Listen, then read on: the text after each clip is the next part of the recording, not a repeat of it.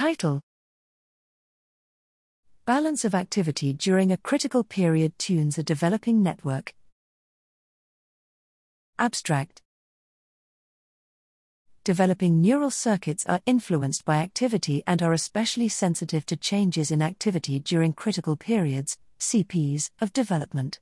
Changes occurring during a CP often become locked in so that they affect the mature network. Indeed, several neurodevelopmental disorders have been linked to excessive activity during such periods.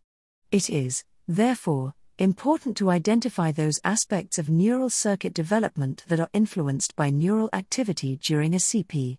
In this study, we take advantage of the genetic tractability of Drosophila to show that activity perturbation during an embryonic CP permanently alters properties of the locomotor circuit.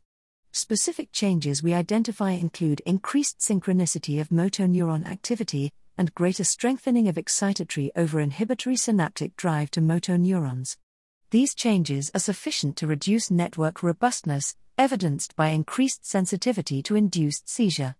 We also show that we can rescue these changes when increased activity is mitigated by inhibition provided by mechanosensory neurons.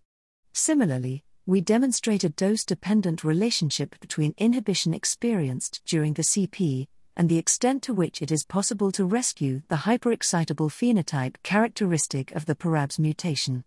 This suggests that developing circuits must be exposed to a properly balanced sum of excitation and inhibition during the CP to achieve normal mature network function. Our results, therefore, provide novel insight into how activity during a CP shapes specific elements of a circuit, and how activity during this period is integrated to tune neural circuits to the environment in which they will likely function.